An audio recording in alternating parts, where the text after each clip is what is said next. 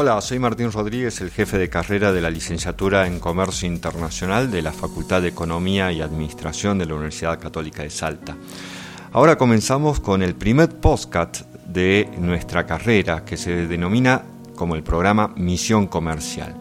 En nuestro primer eh, programa hablamos sobre el precio de exportación y ahora en el podcast resumimos aquello que tratamos respecto a cómo elaborar el precio de exportación que negocia una empresa cuando sale a exportar. Habíamos dicho que muchas veces el precio está dado por el mercado y no se puede negociar cuando se trata de commodities, pero hablemos de aquellas mercaderías que son manufacturas, ya sea de origen agropecuario o de origen industrial, que sí necesitan un costeo. Y vamos a seguir la propuesta que tiene el programa Primera Exportación del licenciado Pablo Furnari. El programa de primera exportación propone armar una planilla con todos los costos y gastos que tiene una empresa para la exportación de un producto determinado.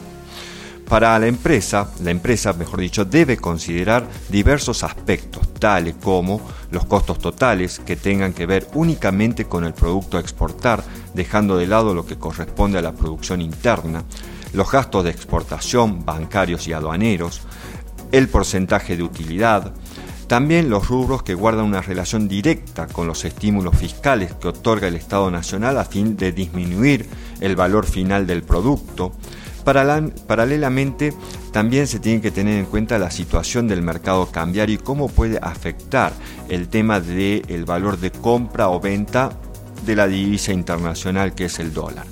También los beneficios especiales que pueden existir en el mercado de destino, como el sistema generalizado de preferencia, aunque esto a la hora de una exportación free on board no deben ser considerados porque el precio de exportación del producto es hasta ser entregado la mercadería al transportista que va a llevar de manera internacional el producto.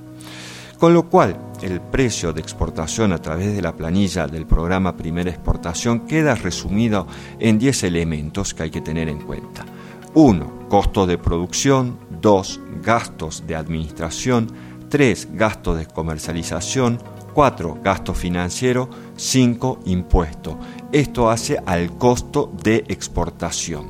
Y después tenemos gastos de exportación directos, gastos de exportación indirectos, gravámenes o gastos por gravámenes, incentivos promocionales y la utilidad, que están por debajo de los cinco primeros en la fórmula que mencionaré al último.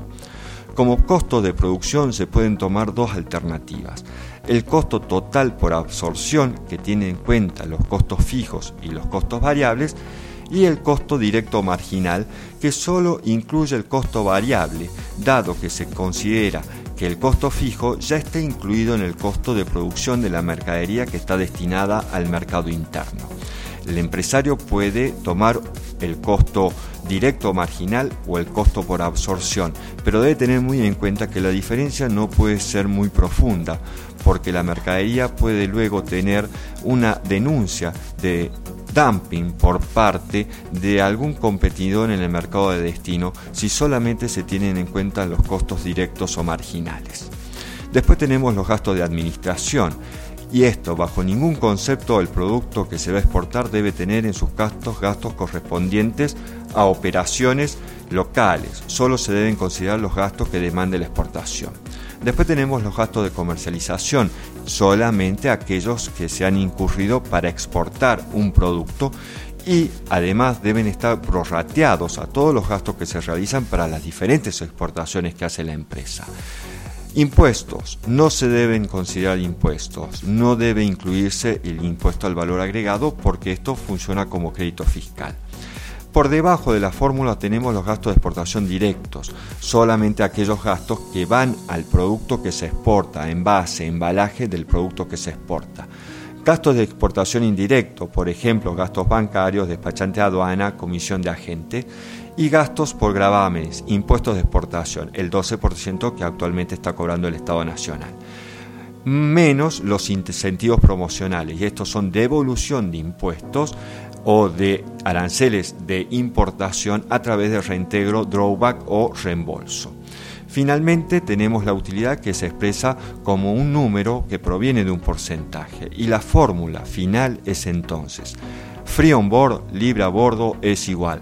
Costo de exportación, los cinco primeros costos y gastos que he mencionado, dividido los gastos de exportación indirectos, los otros cinco elementos que he mencionado, más la eh, utilidad. Es decir, costo de exportación dividido 1 menos gastos de exportación indirectos menos utilidad. Muchas gracias.